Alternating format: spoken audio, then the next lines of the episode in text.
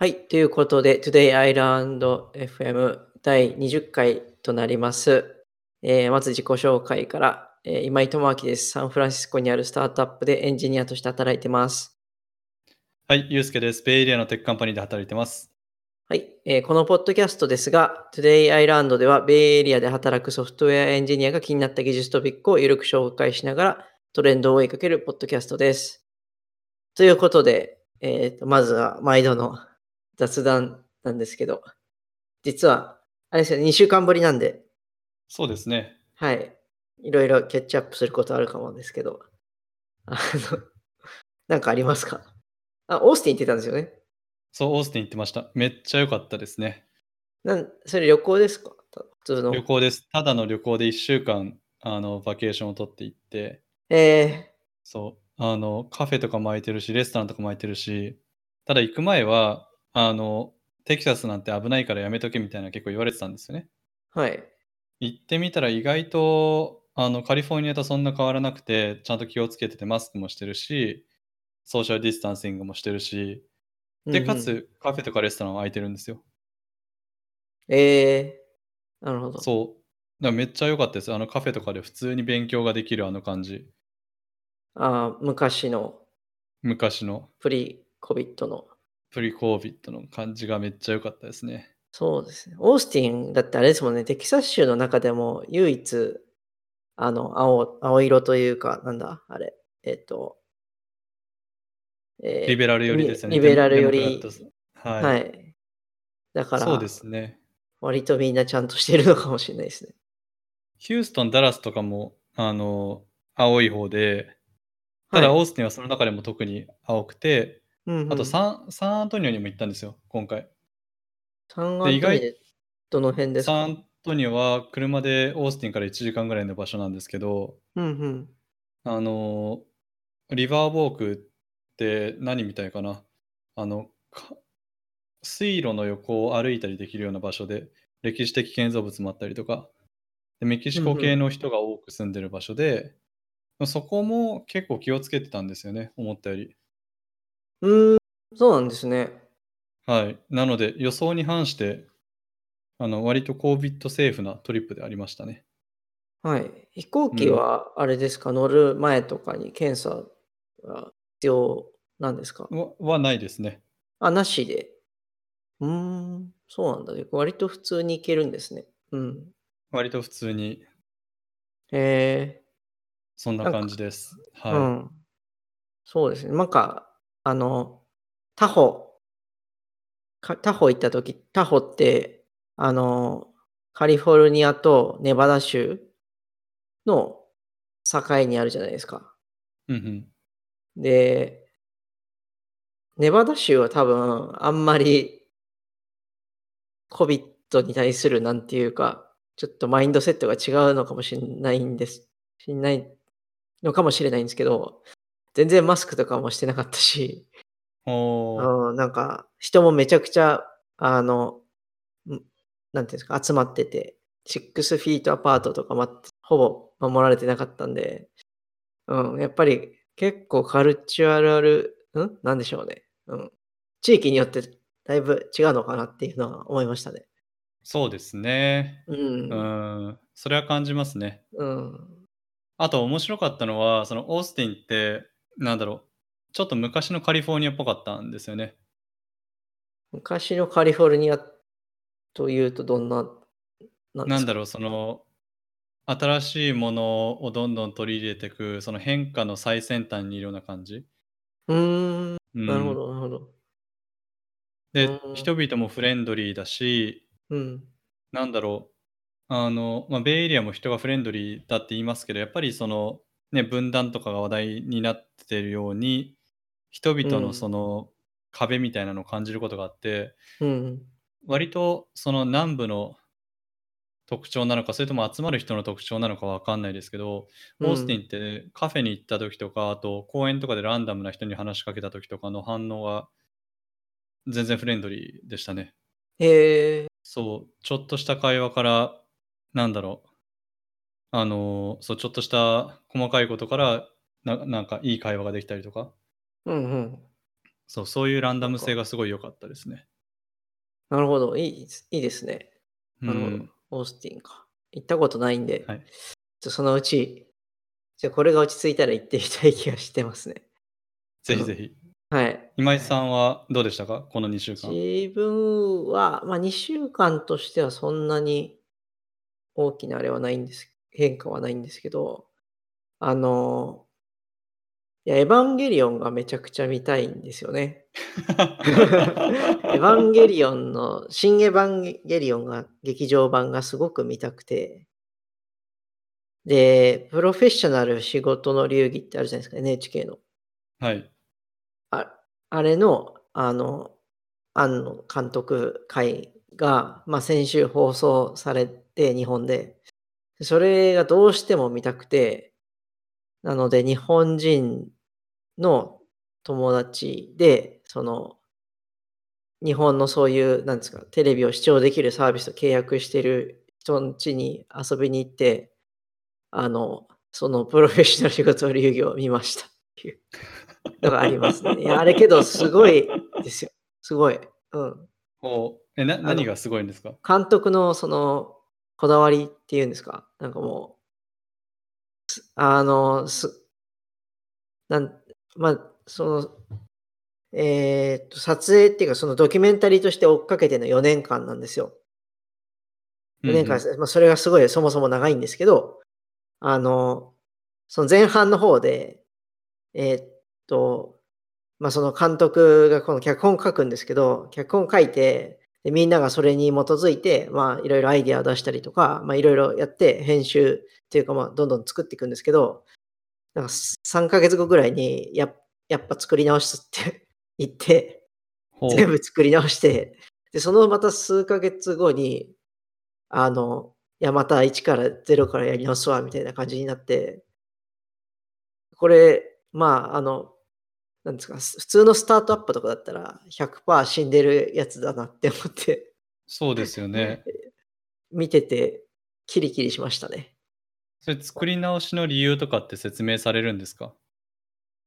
あ、もう納得がいかないからっていうのは大きな、その監督がやっぱり納得できてないっていうのがはあ。あって、あの、作り直すっていう選択を選ぶみたいですね。うん。だすごいこだわりがやっぱ強くて、まあ、周りはの人はよくついてってるなっていうのはちょっと感じましたね。うん、普通だったらもう、そうですね。もう、いや、何言ってんだみたいな感じ。こんだけやってきていてみたいな。うん。なんで、まあ、それを垣間見て、あもうめっちゃ、やっぱり改めて、エヴァンゲリオン見たいなっていう 気持ちを新たにしたっていう。ただまあ、アメリカでの公開いつかわからないんで、いつ見れるのかが、まあ、ちょっとわかんないんですけどね。それ、ススタートアップで言うとピボットを繰り返してたってことですよね。そうですね。ピボット繰り返してた感じですね。あの、あり、あ、ただ、あれですね。なんていうかもう、最初のその、とりあえず走り出して、物を作ってみたいな、もうある程度、なんか出すかみたいなぐらいな段階で、やっぱ違うかもって言って ピボットしてるんで、ほう。うん、周りとしてはもう、マジかって感じです。うん。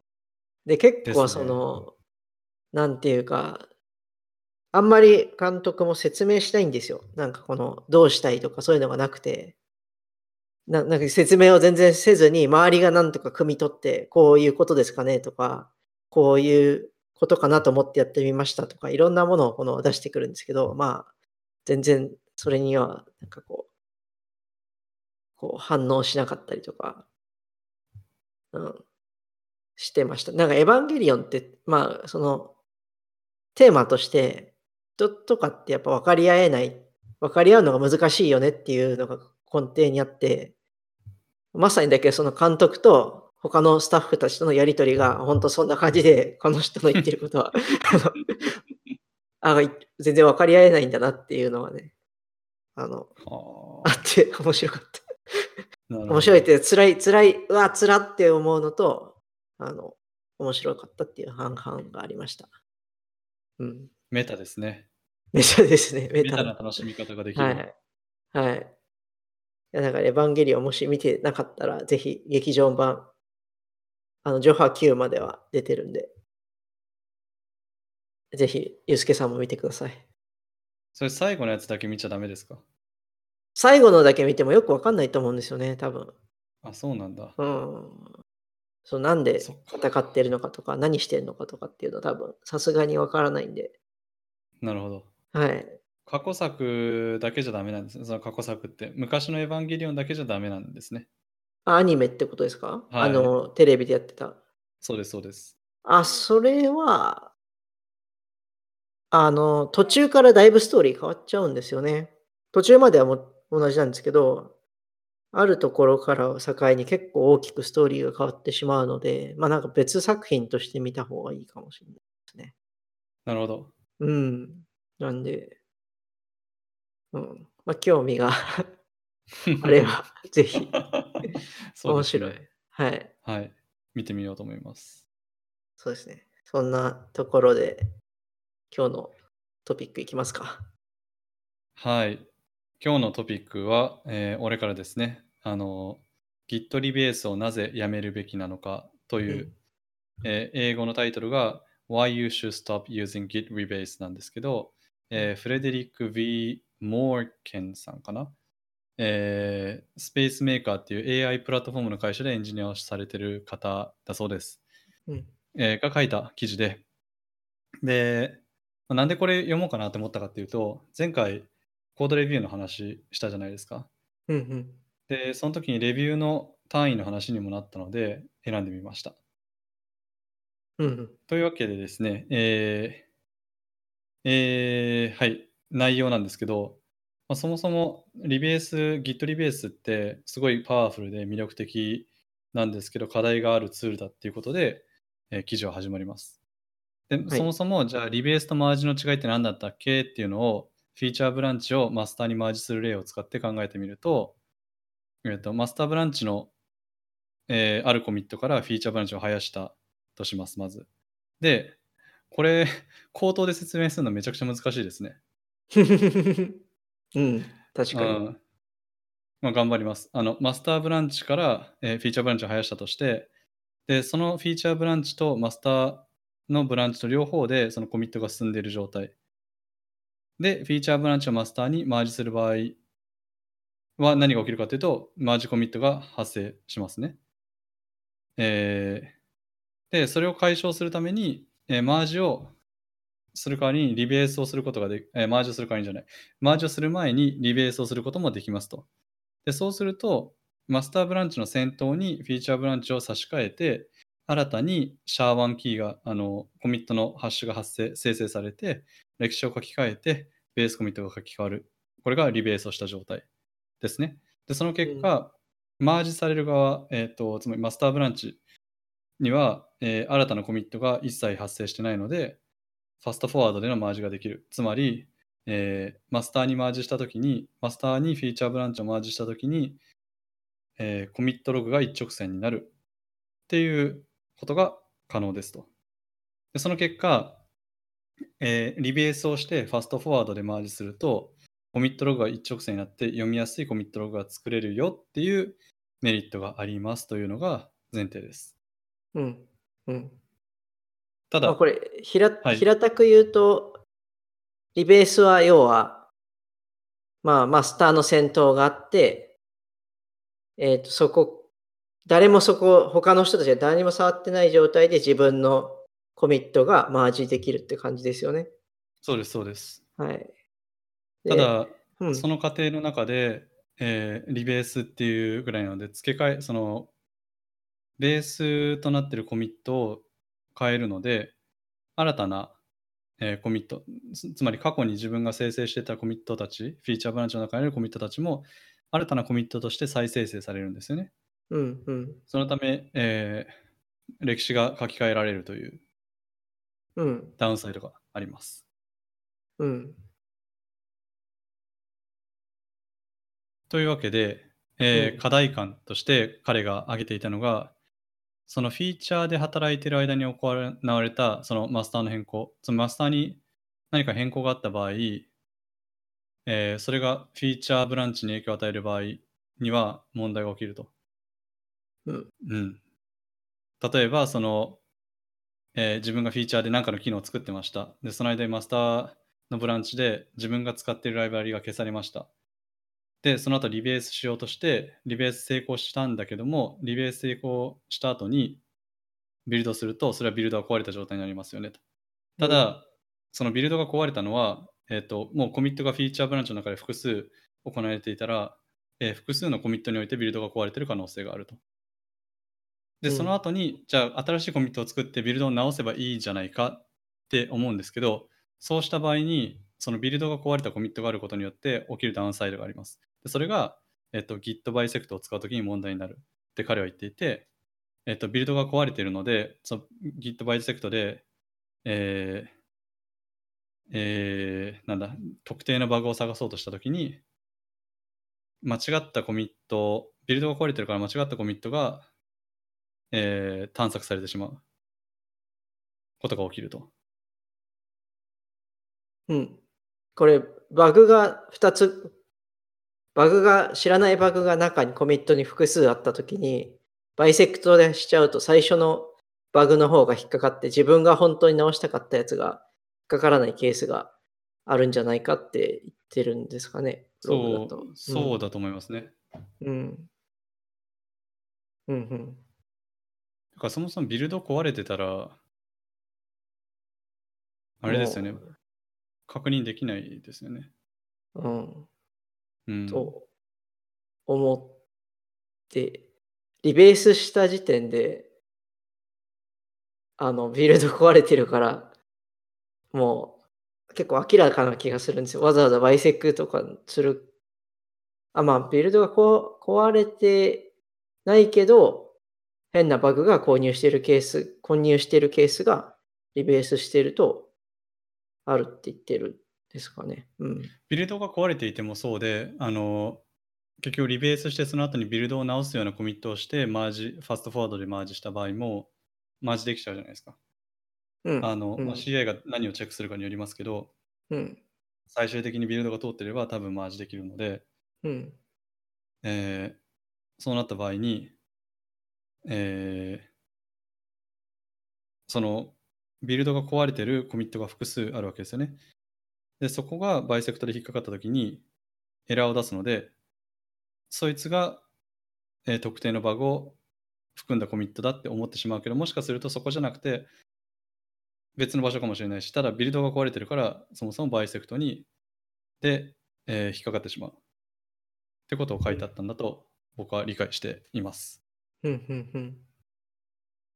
で、その、リベースをしている間に、一個一個のコミットで、あの、ビルドしてみて、えーバグがないかテストをするっていう方法もありますけど、まあそれめっちゃ時間かかると。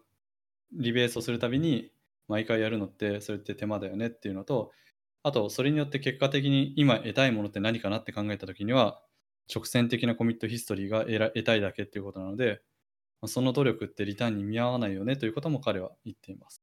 うん。で、じゃあその課題を解決する方法として他にどんな方法があるかというと、えーまあ、シンプルにマージコミットを作ってしまうという方法。なので、えーリベースをせずにマージコミットを作ってしまう方法ですね。うん。で、その結果、そのマージした結果、マージしたタイミングはマージコミットとして残るし、リベースによってヒストリーが書き換えられることもないし、正確な履歴が残りますよねということを彼は言ってました。うん。うん。で、えーまあ、彼的にはそもそもリベースっていうのは歴史を強制的に書き換えるので、えー自分にある意味嘘をついてるともという強いことも言っていて、うん、まあそうかな。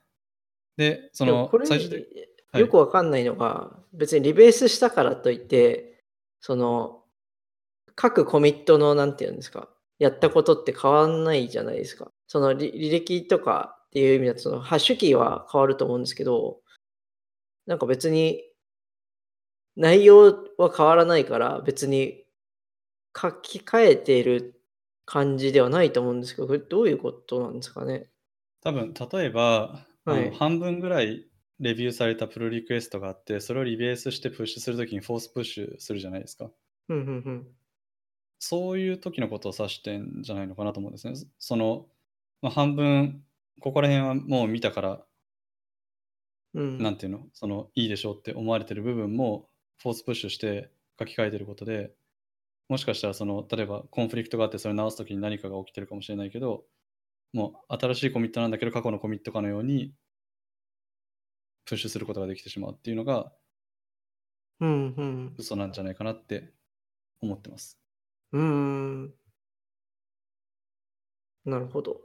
まあ、そもそもフォースプッシュしないとプッシュできないっていうのもなんか気持ち悪いですしね。まあ確かに。うん。うん。それはその通りですね。あんまり force push したくないですよね、普通は。はい。まあ、というわけで、あの最終的に彼はその rebase の動機は何かっていうので、それはエンジニアの虚栄心だという結論を出したそうです。うんうんで、 rebase は確かにその commit history を直線的にして、審美的にきれえ審美的な操作ではあるんですが、え技術的な観点からは、さっきの bisect を例にとって、技術的な観点から正当化できないと彼は言っていました。うんそして、面白かったのがコメントで、えーいろんな人がコメントしましたと。で、同意している意見もあれば、同意してない意見もあって、何個か紹介しますと、えー一番人気あった意見が、えーフィーチャーブランチを、彼がマージするときにフィーチャーブランチをどう扱うかっていうのは、フィーチャーをマスターにまずリベースして、その後フィーチャー内でコミットを1個にまとめて、ノンファストフォワードでマージするのがいいんじゃないかと。うんつまりコミうんットを、その変更に関するコミットは1個で、さらにマージをしたっていうコミットを残すんですね。ノンファストフォワードなので。うん。うん。あとは、他の意見で、そのマスターの変更に対してリベースで追いつけ追いつくことをしない。そのリベースを使わないのであれば、じゃあ例えばホットフィックスがマスターにあった場合に、それをリベースして使いたいみたいな時はどうするんだみたいなコメントもあったりとか。うんあと、は、これが危険かどうかっていうのはテストがあるかに依存するのではないかっていう意見もあったりとか、えー逆にそもそも、えーと Git っていうのはソースコントロールではなくてバージョンコントロールツールらしいんですよね。なので、えーバージョンをきちんとコントロールするためには、ヒストリーは直線的であるべきだ、あるべきだ、理由は提供されてないみたいな人もいましたとうん。いった感じですね。うん。うんうん。なるほど。はい。うん。今井さん、読んでみた感じ、どうでしたか？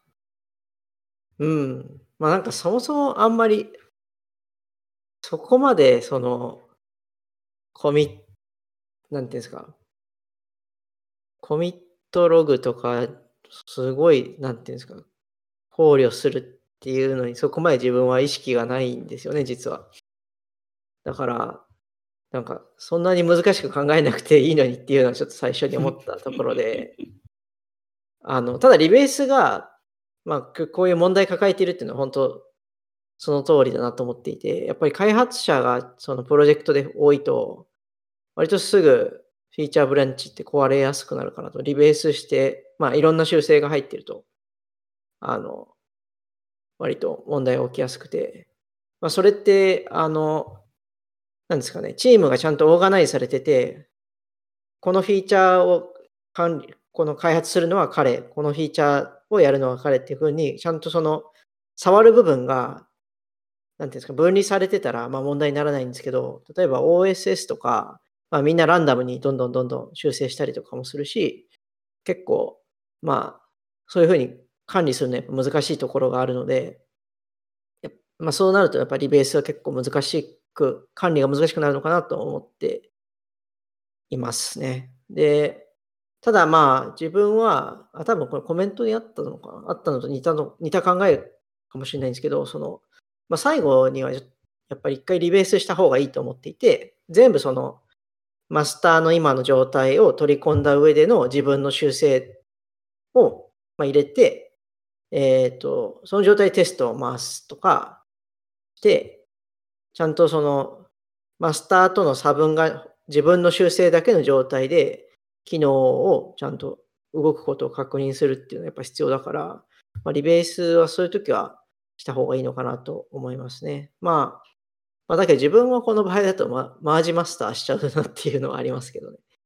まあ、なん、うん、マージマスターでいいんじゃないかなっていう。まあ、ていうか自分は結局最終的にスクワッシュしちゃえばいいと思ってるから、まあそういうふうに考えてますね。うん、まあ、これは割とだけど自分は多分そのかその開発チームの方針に従う方向ですね。基本的になんか他の意見がある人の、あの、方針に従うことが多いと思います。あんまり、うん、強いこだわりはないって感じですね。うん、俺も残念ながら同じなんですよね。あの あまり強い強い思想はなくて、はい、あの結局どこ落としどころをどこに見つけるかみたいな感じですよね。うん、うん、うん、そうですね。そうん、であとやぱりチームのサイズによっても変わりますよね、これね。そうですね。変わるでしょうね、やっぱり。自分は経験ないですけど、それこそ何ですか？big tech company とかのだと全然また違うのかなっていうのは思うところはありますね。自分は、 monorepo で、まあうん、 monorepo でみんながバンバンコミットしてるみたいな場所だとそうですよね。うん。うん。まあ、けど、自分は基本的にはもう、あれですね、 squash merge をしてしまうのがいいいいなと思って、あの、会社でもそういう風にしてますね。うん。めっちゃ大きい機能の開発の時とかも squash merge します？めっちゃ大きいのはしないケースがあります。そうですね。それは good point。その時は、えっと、Git マージ使ってますね。だから No4、 no-ff で Git merge commit 作って、Git merge commit 作ると、えっと、GitHub の場合は、そ、そこにその、その parent に紐づいた、あの、チャイルドのコミットが参照できるようになるんで、それで一応リファレンスは残すようにして、えー、っと、うん、その時はスクワッシュマージしないですね。あんまりでかすぎると、あの、リバートとかするときに全部ひっぺがすことになるから、なかなか難しい。うん、そうです。そですね、それは、はい、おっしゃる通りで。まあけど、そんなめちゃくちゃ大きい機能の時は、まあ、あめったにないかなと思っているので、まあ、基本的には、スクワッシュして問題ない範囲でプルリクエストっていうのは作られて、で、まあ、その中で例えばコードレビューとかあって、あの、なんかこう、細かい修正とかっていうのでコミットを重ねるけど、まあ、そういうのはそのコミットログとして入っても全然メリットがないので、それ全部もう一個にまとめてしまって、あのマージしてしまえばいいんじゃないかっていう感じですね。うん。うん。コミットログ。それぐらいの、うん、それぐらいの単位でプロリクを出すってことが大事ですよね、多分。そうですね。それがいい気がしますね。うん、逆になんか、他のそう。まあ、オープンソースとか見てもそんなに大きな修正しているケースってないから、なんか本当なんかそんなに大げさにいろいろ考える必要があるのかっていうのが本当に自分はまだよく分かってないっていう。うん。うん。気はしてるんですよね。そう。そうですね。うん。うん。なんかマスターブランチのコミットの単位が大きくならなければ俺は何でもいいかなとは思いますね。今んとこ。うんうんうん。そうですね。確かに。あちなみになんかツイッターで書かれてたそのチョンプでの Git 運用方法みたいなんて、あれどうどういった感じなんですか？まあ、チョンプでは、なので、スクワッシュマージをする前提で、えっ、ー、と、だか、プルリクエストですよね。ブランチに対してコミットは、まあ、えっ、ー、と、基本的にはコミットは、まあ、ある程度意味のある流度単位でするんですよね。してもらうんですよね。例えば、A っていう機能を開発してたら、まずはそのライブラリーを入れるとか、で、このライブラリーををつなぐ部分を作るとか、UI を作るって感じで、コミット単位を分けて、で、プルリクエストを作るときに、まあそこ、まあそこってそのつまりレビュー一番してもらいたい箇所になるはずなので、そこのそのハッシュ値を、えっ、ー、と、まあコミットですよね。コミットを、まあ、プルリクエストにちょっと書いてもらって、ってやると、えっ、ー、と、レビューするときはコミット単位でレビューできるので、まあ、あの、見通しが割と良くなるし、えっ、ー、と、レビューする側もすごい負担が減りますよね。で、レビューされる側も、まあ、自分がどういうものを開発して、どういうふうな意図でやったのかっていうのを、コミットを通して、その、レビューアーに、えー、まあ、伝えることができるんで、うん、そこを意識してますね。で、まあ、結果としてそこに細かい修正が例えば入ったりして、で、それをまたコミットが重なっていくわけなんですけど、まあそういうのは正直別にコミットログとして残らなくていいもんだから最終的にそれらは全部スクワッシュされて1個のコミットとしてマスターに入るという感じですね。で、ただ、そのスクワッシュしてもコミットログは、コミットのメッセージは残るので、まあ、こういう修正がしたよと、こういうふうなステップを踏んで、あの、この機能を作られたよっていう、そのログは残るから、まあ、それがあれば結構いいのかなというふうに思ってますね。うんうん。そうすると、どういう意図で何を実装したかも分かりやすいし。そうですね。うん。うん、良さそうですよね。はい。そういうふうにしています。まあ、基本的にプルリクエストやっぱりその見る見てもらう側の負担を減らすのがすごい大事っていうふうに思ってるのでなんかその独りよがりなプルリクを出さないっていうのはこうみんなにお願いしているところではありますね。なるほど。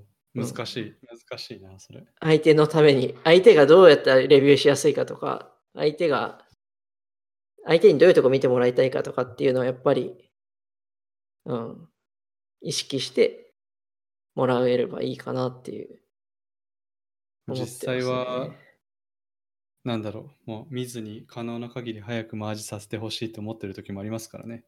そうですね。うん。うん。そうそう。その通りだと思います はい。まあ、そんな感じで、えーはい、以上ですかね、今日は。えー、本日は Git リベースについて話しました。よかったら感想、ハッシュタグ、TodayIlandFM でつぶやいてください。えー、また来週。ありがとうございました。はい、ありがとうございます。